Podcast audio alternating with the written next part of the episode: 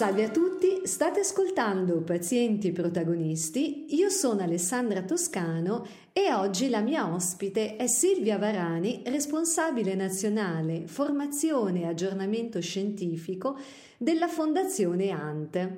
Eh, benvenuta eh, Silvia, prima di Grazie. tutto a Pazienti Protagonisti. Grazie, buongiorno, buon pomeriggio a tutti. Grazie mille per questo invito Alessandra. Ci mancherebbe, guarda, grazie infinite a te di aver deciso di partecipare. Ascolta, eh, Silvia, prima di tutto, eh, vuoi spiegarci eh, perché sono così importanti le cure palliative e forse in realtà anche magari una piccola introduzione su che cosa sono, perché anche chi ci ascolta magari non le conosce. Certo, no, questo penso che sia importante perché eh, le cure palliative sono eh, è un termine molto ampio che mhmm, è stato anche rimodulato in anni, in anni recenti, diciamo, si parla di cure palliative dagli anni 70, ehm, soprattutto in Inghilterra e poi da lì in tutto il mondo eh, via via si è eh, sempre più eh, diffusa la, la, l'attenzione, l'interesse, lo studio, la consapevolezza, l'applicazione ehm, delle cure palliative fino ad arrivare ai giorni nostri. Cosa significa? è un termine termine, dicevamo, ampio per indicare, eh, diciamo, tutti quegli interventi volti a lenire la sofferenza e a migliorare la qualità della vita delle persone affette da una patologia cronico-degenerativa, quindi diciamo una malattia inguaribile, potenzialmente letale, però, e questo è un aspetto molto sottolineato nella definizione ultima di cure palliative, che è giusto e bene applicare indipendentemente dalla prognosi, eh, nel senso che ehm, prima le cure palliative eh, originariamente erano più legati alle fasi più avanzate della malattia al fine vita. Eh, oggi non è più così, nel senso che eh, questo termine ha, ha, assunto caratteristiche più ampie e appunto, come dicevamo, sta a indicare tutto quell'insieme di ehm, ehm, trattamenti, di eh, supporto, ehm, di terapie, di aiuto offerto alla persona con malattia inguaribile anche in una fase precoce della sua patologia. Eh, quindi un aiuto che lenisca i sintomi, senz'altro fisici, il dolore in primis, ma anche gli altri sintomi, e anche i sintomi e gli aspetti di disagio, di sofferenza psicologica, psicosociale, spirituale. Quindi è un termine veramente ampio eh, che sta a indicare eh, appunto eh, tutto ciò che possiamo fare per aiutare la persona nella sua qualità e dignità di vita rispetto a tutte le dimensioni eh, della sua unicità di essere umano, non solo sul piano fisico, ecco, ma anche sociale, psicologico e spirituale. Ecco, perfetto, grazie, che è un concetto veramente molto importante e che vale la pena eh, spiegare bene affinché sia appunto compreso dalla maggior parte delle persone, perché è proprio fondamentale in effetti eh, che sì. quando si pensa se no alla malattia diventa un concetto così assoluto, no? E, e diventa quasi come se fosse un po' tutta la vita, invece no, è, appunto è una parte della vita, quindi questo è molto molto importante, grazie. E, Ascolta, eh, Silvia, in particolare la Fondazione ANT, eh, da chi è stata fondata e quando? Ci racconti un pochino i cenni storici, ecco, di, dell'evoluzione? Volentieri, volentieri. La, la Fondazione ANT, ehm, che all'inizio era un'associazione, poi divenne fondazione, comunque al di là di tutto, è nata nel 1978 qui a Bologna ed è stata fondata ehm, dal nostro appunto eh, eh, amato, posso dirlo amato perché eh lui certo. usava sempre mm. questa, questa parola, eh, il nostro amato professor Franco Pannuti che al tempo della fondazione dell'Ante era il direttore dell'oncologia del Malpighi, l'ospedale di, di Bologna.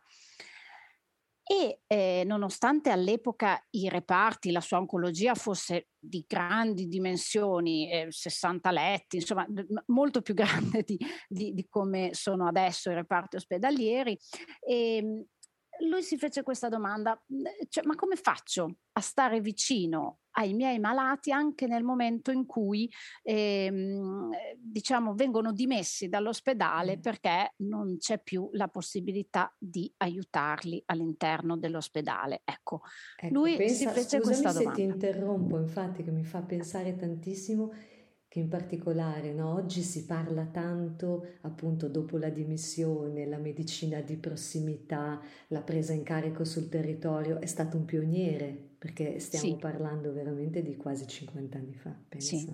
Eh. È stato un pioniere eh insieme sì. alle esperienze di Milano, sicuramente eh, Ventafrida, insomma, de, de, ehm, eh, Milano e Bologna credo che eh, siano state forse mhmm, esperienze davvero pionieristiche in quegli eh anni, sì. seguite poi da altre realtà, insomma, per carità non voglio dimenticare o trascurare nessuno, però diciamo sicuramente erano anni in cui erano concetti ancora eh, poco conosciuti, si sì. curava, le persone si curavano in ospedale punto. Mm, è vero. Lui invece, Franco Pannuti, eh, assistette il primo paziente ANFO, suo suocero, e lui lo assistette fino alla fine, fino alla fine e, e, si disse ma se l'ho fatto per lui perché non lo posso fare per gli altri? E così eh, insieme a pochi eh, oncologi specializzanti, neospecializzati del, del suo reparto, eh, avviò questa esperienza. Facevano un po' tutto loro, dalle sicuramente trattamenti medici eh, alla raccolta fondi, perché lui mi, mi raccontava spesso Ma che ehm, eh, sì, sì, eh, faceva, andava anche lui eh, alle trasmissioni radiofoniche, appunto a parlare dell'ANTA, parlare di cose eh, che, che, mm, di cui ancora non, non si parlava, appunto, no? dell'assistenza domiciliare intesa in questo senso per i pazienti così gravi e così fragili, perché mm, fasi avanzate, avanzatissime certo. della malattia oncologica, sono fasi che eh, richiedono una, eh, diciamo un'assistenza medica intensa comunque dal punto di vista non dal punto di vista eh, diciamo dell'accanimento terapeutico o della, ma dal punto di vista della presenza volta proprio ad alleviare i sintomi eh, come il dolore, eccetera, ecco perché altrimenti non è possibile no? restare a casa o comunque parlare di dignità e di qualità della vita e con una malattia in fase così avanzata se non vengono, non viene fatto di tutto per gestire la sofferenza delle persone. Ecco. E, e, da lì, e, e, da lì, poi dall'esperienza di Bologna che via via si è ingrandita, ehm, sono nate altre sedi, eh, dopo Bologna ci fu Taranto e, poi senza annoiarvi con tutta la eh, diciamo cronistoria, adesso Ante è presente in 11 regioni italiane.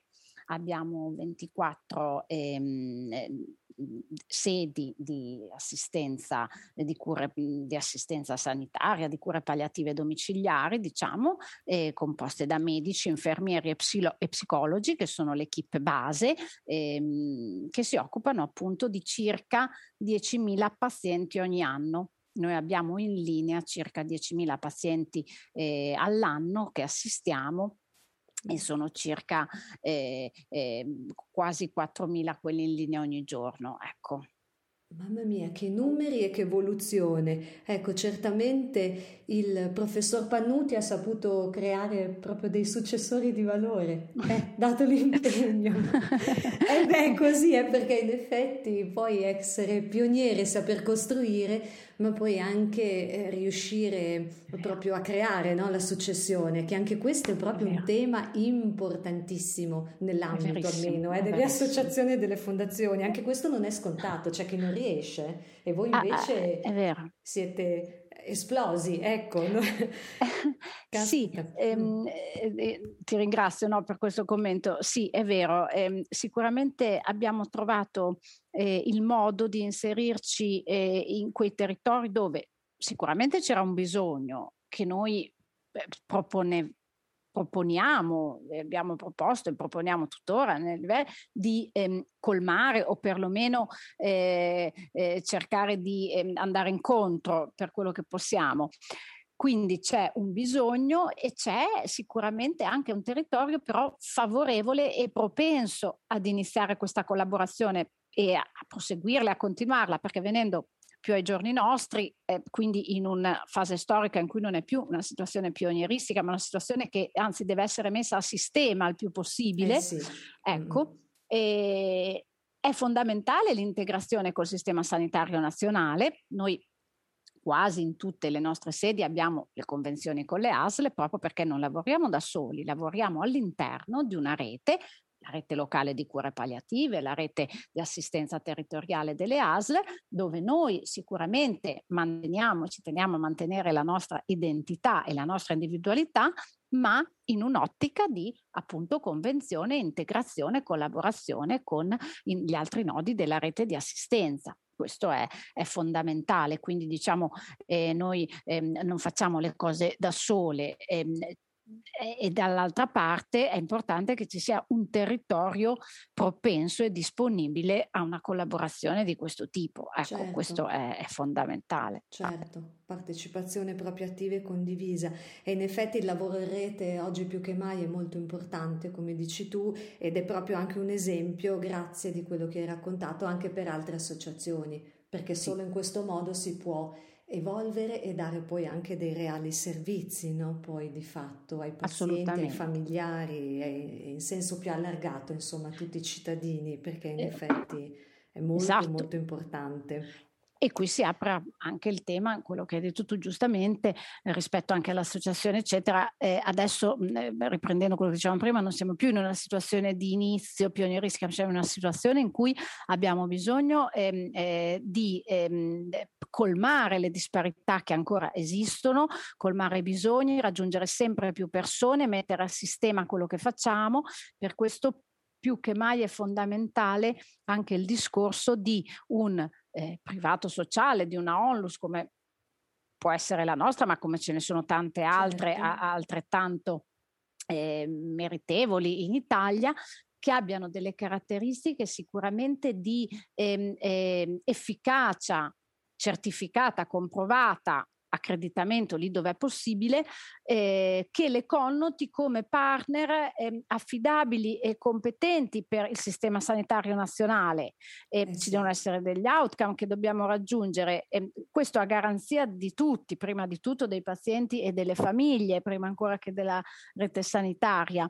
E, e, questo è fondamentale perché non possiamo più pensare eh, a una situazione a macchia di leopardo, ma eh, dobbiamo noi crediamo, no? il nostro sforzo è questo, quello eh, di cercare di costruire delle situazioni dove eh, ad esempio l'ANT, eh, in questo caso, visto che stiamo, sto parlando di noi, ehm, certo eh, deve essere eh, modellabile sulla base delle esigenze delle eh, singole eh, realtà territoriali, però deve essere anche una garanzia per cui se io dico quello è il medico dell'ANT, il medico dell'ANT deve eh, essere efficace allo stesso modo a Brescia come a Taranto. Eh certo, giustamente, questa, chiaro, chiaro. E, e, questo è importante perché per veramente fare un'integrazione tra Servizio Sanitario Nazionale e Terzo Settore eh, deve esserci una, eh, diciamo, eh, una collaborazione, un'armonia in grado di ehm, eh, garantire una qualità eh, sicuramente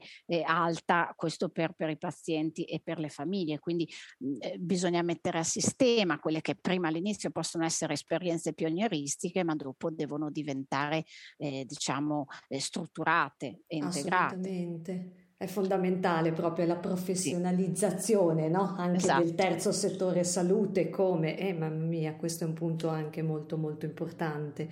Sì. E, ehm, ascolta, ecco, rispetto alle attività della fondazione, quali sono le attività principali che fate e poi anche eventuali altri servizi? Come dicevo prima, l'attività principale è l'attività di assistenza medica, psicologica e infermieristica che noi rivolgiamo eh, ai pazienti e nella, eh, ne, ne, per quanto riguarda gli aspetti psicologici anche ai familiari. E, ehm, e poi ci sono una serie di servizi di tipo più sociale che eh, associamo a questo. Ad esempio, in quasi tutte le sedi abbiamo ormai eh, la presenza di OS, quindi di operatori sociosanitari che supportano le famiglie anche ehm, eh, nella gestione dell'igiene ecco, eh, de- della persona, anche perché ricordiamo che il più delle volte le, le, persone che noi assistiamo sono persone comunque pazienti cronici, eh, fragili, eh, dove la patologia oncologica si associa spesso a altri tipi di patologie, che rispondono un po' a quelle che sono le caratteristiche della nostra popolazione, no? una popolazione anche sempre più anziana e, e, e, e quindi fragile, che ha come caregiver magari la moglie o il marito persona altrettanto fragile per eh cui è chiaro che eh, ci deve essere tutto un insieme anche di supporti sociali che vengono offerti. Al di là degli OS, ehm, noi offriamo un servizio di trasporto, dai, per l'ospedale quando c'è necessità di recarsi per le visite programmate o per gli esami. E poi eh, un servizio sempre dove è possibile in base alle risorse, anche di assistenza sociale, soprattutto a Bologna abbiamo gli assistenti sociali che lavorano con noi e, ehm, e un servizio anche di eh, cambio biancheria eh, per facilitare proprio quelle famiglie che possono avere delle necessità. Ecco, eh, particolari anche di tipo proprio eh, so- sociale, insomma.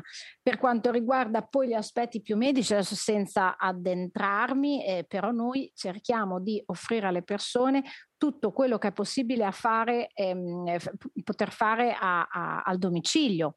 Quindi mh, mm, non pensiamo solo alla visita medica o infermieristica, ma pensiamo anche a, ehm, vabbè, parte prelievi, flebo, eccetera, ma anche ehm, trasfusioni, anche paracentesi, eh, tutto quello che è possibile eh, fare per evitare un accesso in ospedale. Ci sono molte sedi, anche non tutte ancora, non tutte non, non ci riusciamo, in cui posizioniamo i PIC eh, a domicilio. Quindi eh, ci sono una serie di eh, diciamo, prestazioni che è, è, possibile fare al domicilio, eh, evitando così un accesso eh, in ospedale che è faticoso eh, sì. per la persona è difficile da gestire per la struttura stessa perché sappiamo che in ospedale hanno sempre molti problemi di spazi, eh, numerosità di pazienti, e costi. Quest'anno eccetera. anche con, con, anzi quest'anno in realtà ormai già un anno e mezzo, anche esatto. col Covid. Sì, più sì, che mai, più, più che, che, mai. mai. Esatto, certo, certo, esatto. certo. Infatti è stata, eh, adesso appunto c'è un'attenzione verso il potenziamento dell'assistenza domiciliare che il Covid ha senz'altro amplificato, anche se era una tendenza esistente già prima, è emerso in tutta la sua chiarezza l'importanza eh, che ci sia un, una rete assistenziale domiciliare. No? Questo, eh sì. eh, questo, l'abbiamo visto purtroppo sulla nostra pelle. Sì, sì, hai ragione, è stata un'accelerazione sì. molto importante, è vero, sì. si stava già intravedendo, però adesso, boom, ci siamo arrivati in effetti. E poi anche a livello di prevenzione e formazione, però, vero? No? Voi siete molto attivi naturalmente sì, come sì. fondazione. Mm. Eh, questi sono quelli che hai, hai, nominato, sono un po' gli altri eh, tre pilastri eh. su, su, cui poggia la nostra casetta dell'anno, eh sì. che, che, sono eh, la prevenzione, la formazione e la ricerca, oltre all'assistenza. E la prevenzione è un ambito che appunto si discosta da quella che è la nostra assistenza al paziente oncologico. E noi offriamo, ecco, torno un attimo indietro, dico paziente oncologico e non parlo solo di cure palliative, perché eh, è vero che eh, molti nostri, la maggior parte dei nostri pazienti si trovano in una fase mh, avanzata della malattia, ma non è detto, nel senso che in alcune sedi poi più che in altre, ma eh, eh, al di là del territorio, assistiamo anche eh, molti pazienti in cure di supporto, cioè pazienti che stanno facendo le loro terapie oncologiche in ospedale, eccetera, ma necessitano di un'assistenza domiciliare che li aiuti appunto a gestire anche le terapie, anche questa fase della malattia che appunto non è una fase eh, così eh, avanzata. Ecco. Certo. E, e, certo. quindi l'esito è incerto, potrebbe potenzialmente essere infausto, ma non, eh, non, ma non, non c'è detto, la certezza. Certo, ecco, sì, a questo sì. momento possiamo essere anche a un bivio, insomma, da cui si, si vedrà. Ecco. Però c'è comunque necessità di un'assistenza. E questo per concludere il discorso dell'assistenza è per dire che Eh, altro ambito è quello invece strettamente della prevenzione un altro eh, aspetto che noi seguiamo, che è, appunto è, eh, sono progetti eh, in varie parti d'Italia che già da numerosi anni portiamo avanti, soprattutto è la prevenzione del tumore della mammella, dei tumori ginecologici, ehm, ultimamente tumore del testicolo, tumore della tiroide e tumori della pelle quando abbiamo la possibilità con il nostro ambulatorio mobile, dove ad esempio c'è il videodermatoscopio, eccetera, eh, oppure presso i nostri ambulatori qua in Istituto a Bologna o presso ambulatori del territorio in altre regioni o appunto in altre zone, eh, possiamo portare avanti questi progetti che sostanzialmente consistono in cure, in, um, in visite di prevenzione che vengono offerte eh, alla popolazione eh, o comunque a un certo gruppo di popolazione. Ad esempio, faccio l'esempio più tipico, un, so, un'azienda o un comune desidera eh, offrire eh, al posto del, di quello che può essere non so, il regalo di Natale ai dipendenti, desidera offrire un programma di visite per la eh, prevenzione dei tumori della pelle, allora noi con eh, il nostro bella questa cosa, giusto? Eh, sì, sì, è bella perché allora, eh, dal punto di vista della persona che ne usufruisce, è gratuita nel senso che la persona che si reca a fare la visita non la paga la visita eh. e, e per noi invece naturalmente che ci sono dei costi ele- elevati, che sono quelli dei professionisti sanitari, eccetera, eh, sono progetti che il più delle volte vengono sostenuti da un ente o appunto che può essere un comune, ma può essere anche un'azienda privata che desidera portare avanti questo progetto. Certo, no, un bellissimo impegno sociale, eh, anche e soprattutto da parte delle aziende, per esempio, nell'esempio che facevi, vero, anche per screening dei dipendenti, è importante a proposito sì, di sì, avere sì. a cuore la, il rispetto no, della vita eh, esatto, delle persone. Esatto, Quindi esatto. È welfare, welfare, welfare, aziendale. Esatto, è giusto, eh sì, sì, sì. Sì. E, ehm, e la, forma- formazione, la formazione, eh... la ricerca, ecco, la formazione eh, è strettamente legata anche alla eh, necessità la, le, eh, di ehm, fornire, di offrire un aggiornamento continuo ai nostri professionisti, ai miei colleghi che, che lavorano sul territorio, per cui noi ogni anno seguiamo ehm, dei programmi di aggiornamento professionale che ehm, sono rivolti appunto ai professionisti dell'ANT, ma non solo, sono aperti anche agli esterni, cerchiamo di toccare vari argomenti, quindi sono, eh, sono degli update, sono degli aggiornamenti senz'altro sulle cure palliative, ma anche sull'oncologia, sulla psiconcologia,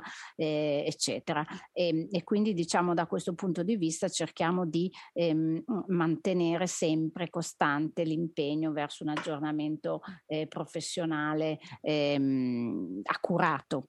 Ecco, ed è anche un modo per fare rete perché eh, eh cerchiamo sempre di invitare ospiti eh, prestigiosi anche da, da, parte di altre realtà e quindi è sempre eh, uno scambio, uno scambio esatto, un momento importante eh, che riusciamo anche a costruire grazie alla eh, disponibilità enorme anche dei professionisti di, di, altre realtà che, che, devo dire sono sempre davvero molto partecipi, ecco, questo assolutamente è importante dirlo. Eh, ecco. Eh beh, ed è giusto che lo siano, eh, perché sì. lavorate bene, quindi grazie, grazie. E, e Abbiamo questo... questo, ecco, questo, scusa, ti ho interrotto. No, no, dicevo, e questa appunto attività di ricerca e anche di rete ehm, a livello anche penso internazionale, europea e, internazionale? Sì, sì, noi eh, siamo eh, abbastanza fieri anche di, eh, di, riuscire a portare avanti delle attività di ricerca nel nostro piccolo, perché non siamo un istituto di ricerca, però eh, teniamo molto anche a questo ambito, investiamo anche delle risorse e mh, mm, ultimamente, ad esempio, sono ehm, sono usciti, sono stati pubblicati su due riviste importanti ehm, di cure palliative, mh, due, due articoli che abbiamo scritto proprio, due studi che abbiamo condotto proprio sull'impatto della pandemia eh, sui professionisti sanitari che lavorano in cure palliative. Ah, e quindi Eh, sì, devo dire è stato interessante sia condurre lo studio perché è stato un modo per, eh, anche per approfondire lo scambio con i colleghi, ecco, e anche la condivisione di, di questi risultati appunto a livello internazionale eh, è, davvero, è davvero importante. Abbiamo avuto l'onore di avere tra i relatori, i relatori i, gli autori, eh, diciamo la, la, consulenza scientifica del professor Bruera che ha scritto questi articoli con noi ed è eh, uno dei, delle, dei top eh, mondiali delle cure palliative, quindi insomma... Eh, è una bella soddisfazione, eh, direi. enorme, enorme, eh, sì, sì, sì, sì, sì, siamo davvero contenti, ma non per un esercizio così di stile, ma proprio per, per la possibilità di, eh, di, poter condividere diciamo, e di far parte di, ehm, di, di, di, un circuito eh, così ricco anche di stimoli, no? perché certo. è così che si va avanti. Chi, eh, chi, sta fermo torna indietro, come si dice, no? per cui eh, eh, invece è importante sempre proseguire. Quindi eh, questo è, è, un esempio, poi ci sono altre aree naturalmente che stiamo seguendo nella ricerca, sempre intendo sia di tipo clinico strettamente, eh, sia invece ad esempio c'è uno studio che abbiamo fatto sulla valutazione della stipsi da oppioidi, naturalmente il dolore, eccetera, ma a parte gli ambiti più clinici, eh, stiamo portando avanti anche delle ricerche più di stampo, diciamo, eh, che si occupano di studio del modello assistenziale, quindi del modello organizzativo assistenziale, eh, di quali sono eh, diciamo, ehm, ehm, le, le modalità eh, attraverso i quali si eh, vanno a intercettare i bisogni, come poi vengono eh, affrontati questi bisogni, quali ne sono i costi, insomma stiamo approfondendo anche questi ambiti. Adesso eh, eh, pian piano usciranno anche i risultati. Eh, immagino infatti che poi proprio a 360 gradi, insomma, anche tutti questi temi, no? dalla eh, diciamo dalla eh, qualità di vita eh, all'osservazione adesso della situazione Covid, eh, clinica, la farmacoeconomia, in effetti insomma sono tutti ambiti molto molto importanti. Certo, mm. certo, sì sì. Sì, e, sì. e, tu Silvia, una curiosità invece personale, quando eh, e perché hai deciso di iniziare a lavorare per la Fondazione ANT? Sì, allora io ho iniziato a lavorare per l'ANT eh, nel, 2000, nel 2000, 21 anni fa. Ecco. Ehm, perché eh, appunto eh, sono stata subito attratta. Allora, da questo ambiente eh, sono entrata in contatto con l'ambiente un po' per caso, in effetti, perché una mia amica lavorava già qua, insomma, quindi eh, ho avuto modo prima di avvicinarmi un po'. Eh, io stavo comunque, diciamo, avevo da poco terminato la mia formazione, mi stavo occupando eh, di altro, diciamo, in quel momento, sempre in ambito sanitario, però ehm, di, di ehm, diciamo di aspetti ehm, psicosomatici, diciamo di ehm, patologie mh, psicologiche correlate con i disturbi gastrointestinali, insomma altre cose. Ehm, ok, proprio un altro ambito. Sì, sì, sì, mm. sì. E poi ehm, invece ehm, sono stata appunto colpita anche da questo fermento che sentivo, no? Frequentando mi hanno detto dai ma vieni qua, fai un giro, stai un po' con noi, affianchi qualcuno, eh, qualche medico nelle visite domiciliari così vedi cosa facciamo. E mi ha subito eh, trasmesso eh, una sensazione di vicinanza così forte con le persone, con le famiglie. Eh, quando abbiamo fatto un piccolo eh, servizio ehm, insieme a una televisione nostra nazionale che si chiama Medici senza camice, ecco proprio questo no, mi è stato trasmesso, il fatto ehm, eh, che fosse un'assistenza dove però non c'era un ospedale, non c'era un camice, ma era un contatto eh, così diretto, così vicino Bello. Mm. alle persone eh, con un entusiasmo poi eh, mostrato anche dai colleghi che, che, che affia, ho affiancato, eh, che mi ha colpito, mi ha colpito, mi ha conquistato e, e, e devo dire anche il professor Pannuti, senz'altro una grande personalità. Ecco, la sua passione. Che, esatto, certo. che eh, riusciva, è riuscito a trasmettere eh, in primis a sua figlia, eccola, non abbiamo detto Raffaella Pannuti che adesso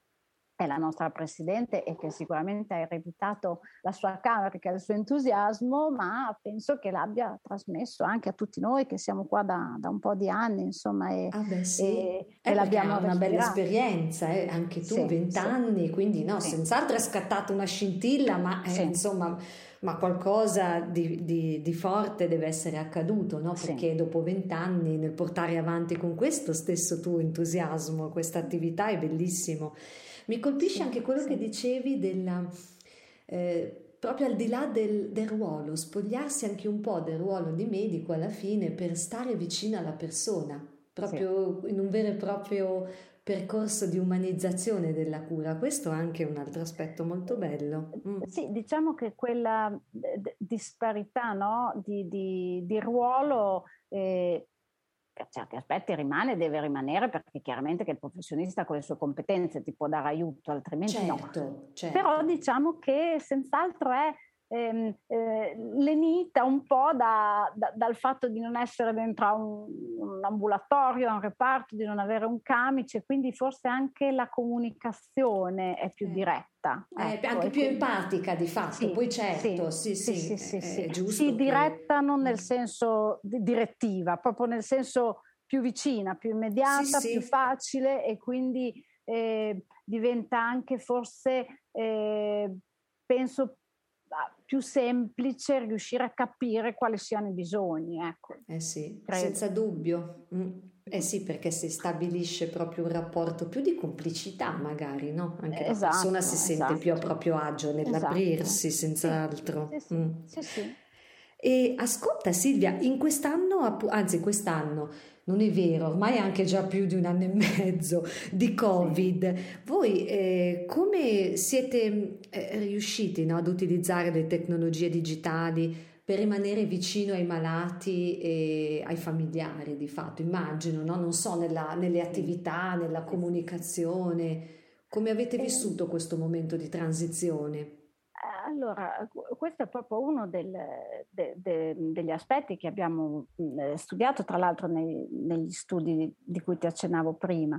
E senz'altro abbiamo, eh, soprattutto nei periodi più difficili, limitato il più possibile gli accessi domiciliari, soprattutto per una sicurezza dei pazienti e delle famiglie, per non essere veicoli, diciamo, di contagio. E, ehm, e, questo, e abbiamo sostituito questo con una vicinanza molto più eh, telefonica e di videochiamate, eh, che già c'era prima perché comunque i nostri telefoni suonano molto spesso, eh, ecco perché facendo la stessa domiciliare, però soprattutto in questa fase tanto ehm, durante le, le, le, ondate critiche della, della pandemia eh, sono è stato fondamentale poter avere il telefono e la videochiamata come strumento lo stesso per stare vicino alle persone e quindi eh, sostituire eh, alcune visite in presenza quando era possibile con, con questi mezzi. Ecco, questo senz'altro, eh, ma anche nostri, la nostra formazione, le nostre riunioni, le riunioni, noi eravamo soliti fare delle riunioni periodiche con i coordinatori sanitari, i nostri coordinatori sanitari vengono da tutta Italia, quindi sono una eh, trentina certo. di persone da tutta Italia. Eh, non è stato possibile naturalmente, quindi grazie a Teams o a quant'altro siamo riusciti comunque a vederci, se, seppur in video, e, e, ed è stato importantissimo perché in quei momenti è stato importantissimo anche condividere no, quello che si stava vivendo e quindi sì. la tecnologia ci ha permesso di farlo. E quindi ehm, è risultata una grandissima risorsa dal nostro studio che citavo prima per le equip, per e per gli operatori, quella proprio della condivisione, cioè i momenti eh, di eh, così grande eh, difficoltà, perché proprio all'inizio mancavano anche i protocolli, cioè non sapevi cosa dovevi fare. E, e quindi eh, ecco, ehm, la dimensione dell'equipe è stata fondamentale, proprio dal punto di vista eh, diciamo tecnico, eh, clinico, ma ma anche dal punto di vista emotivo. Eh, immagino, e, perché dia ecco, anche un po' più di forza e sicurezza, no? Sì, quello di poter sì. condividere quasi in linea diretta, no? magari con altri esatto. colleghi grazie alle tecnologie digitali, è il confronto di fatto, perché hai ragione, se non ci sono procedure, eh, esatto. eh, perché esatto. prima si agiva in altro modo, eh, in questo sì. senso. Eh, sì. Sì, sì, sì non, non, c'erano protocolli eh. per la gestione dei pazienti Covid o rischio Covid all'inizio. per forza, era, non c'era, chi se l'aspettava. Eh, esatto, certo. Esatto. I nostri sono pazienti particolarmente vulnerabili, per mm. cui insomma eh, diciamo che l'attenzione era massima eh, sì, e sì. anche le precauzioni naturalmente. Eh. Immagino, giustamente. Ecco. Sì, sì. E, ascolta Silvia, ehm, allora, come sappiamo, vabbè, l'agenda ONU 2030 è bella ricca, corposa, no? in un'ottica anche degli obiettivi di sviluppo certo. sostenibile, certo. ecco, in particolare poi il terzo, salute, benessere. Tu da qui al 2030 in un'ottica eh, naturalmente focalizzata nell'ambito delle cure palliative, che cosa ti auguri possa davvero cambiare in questo decennio, un po' cruciale in generale proprio adesso?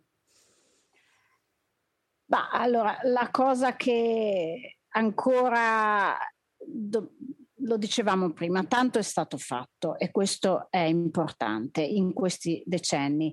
Ehm, ancora ci sono tante disuguaglianze eh, ancora eh, ci sono ehm, nel mondo, se vogliamo avere una visione ampia, eh, milioni di persone che purtroppo non hanno accesso alle cure mm. palliative e alla terapia del dolore e, e questo credo che debba essere uno dei principali mandati ehm, diciamo del, dell'ONU, ma, eh, ma, non è solo questo, nel senso che eh, non, non, non, abbiamo, cioè non, importa andare in Africa, come si dice, no, per parlare certo. per stereotipi, anche, eh, anche, qui da noi, anche qui da noi eh, le disparità sono ancora forti, non c'è una... E ben evidenti, hai ragione. Eh, sì, mm-hmm. sì, sono ancora forti, ci sono ehm, modi di, eh, diciamo, ancora ehm, diciamo, proporre le cure palliative, offrirle diversi, eh, in molti casi le persone ancora sono scoperte in molte parti d'Italia, soprattutto per quanto riguarda l'assistenza domiciliare, dove ancora i dati che raccogliamo non sono per niente precisi perché ci sono eh, forme, tipi ehm, di assistenza domiciliare che non vengono ancora ehm, eh, diciamo eh, ben eh, inseriti in quell'integrazione di cui parlavamo prima mm. e questo naturalmente crea anche delle grandi difficoltà eh, perché finché non, ehm, non, c'è una strutturazione eh, è naturale che non c'è neanche la possibilità di ehm, eh, offrire a tutti la stessa cosa ecco quindi sì. il grande obiettivo secondo me è questo riuscire riuscire eh, a... Eh, c'era una circolare famosa del nostro professor Pannuti che si chiamava, ancora noi sono passati dieci anni, ma ancora tutto a tutti. Ecco, tutto a eh, tutti non è possibile.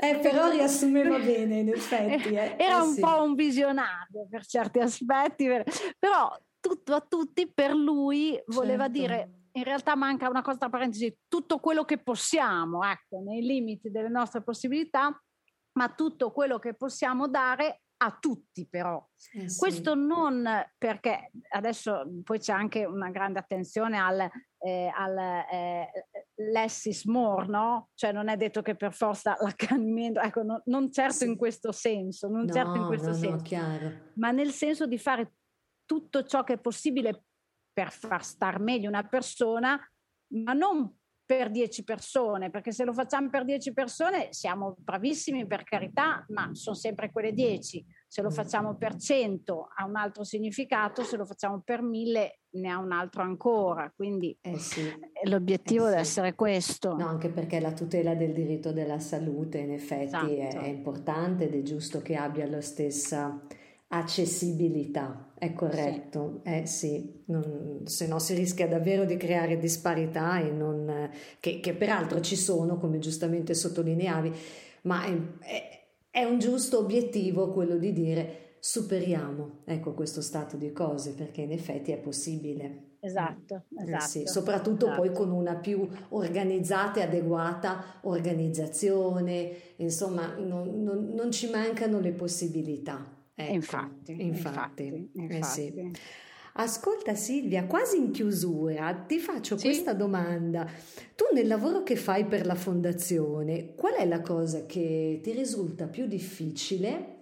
Eh, magari anche in termini eh, emotivi, eh, eh e quella che invece ti restituisce più gioia e più motivazione?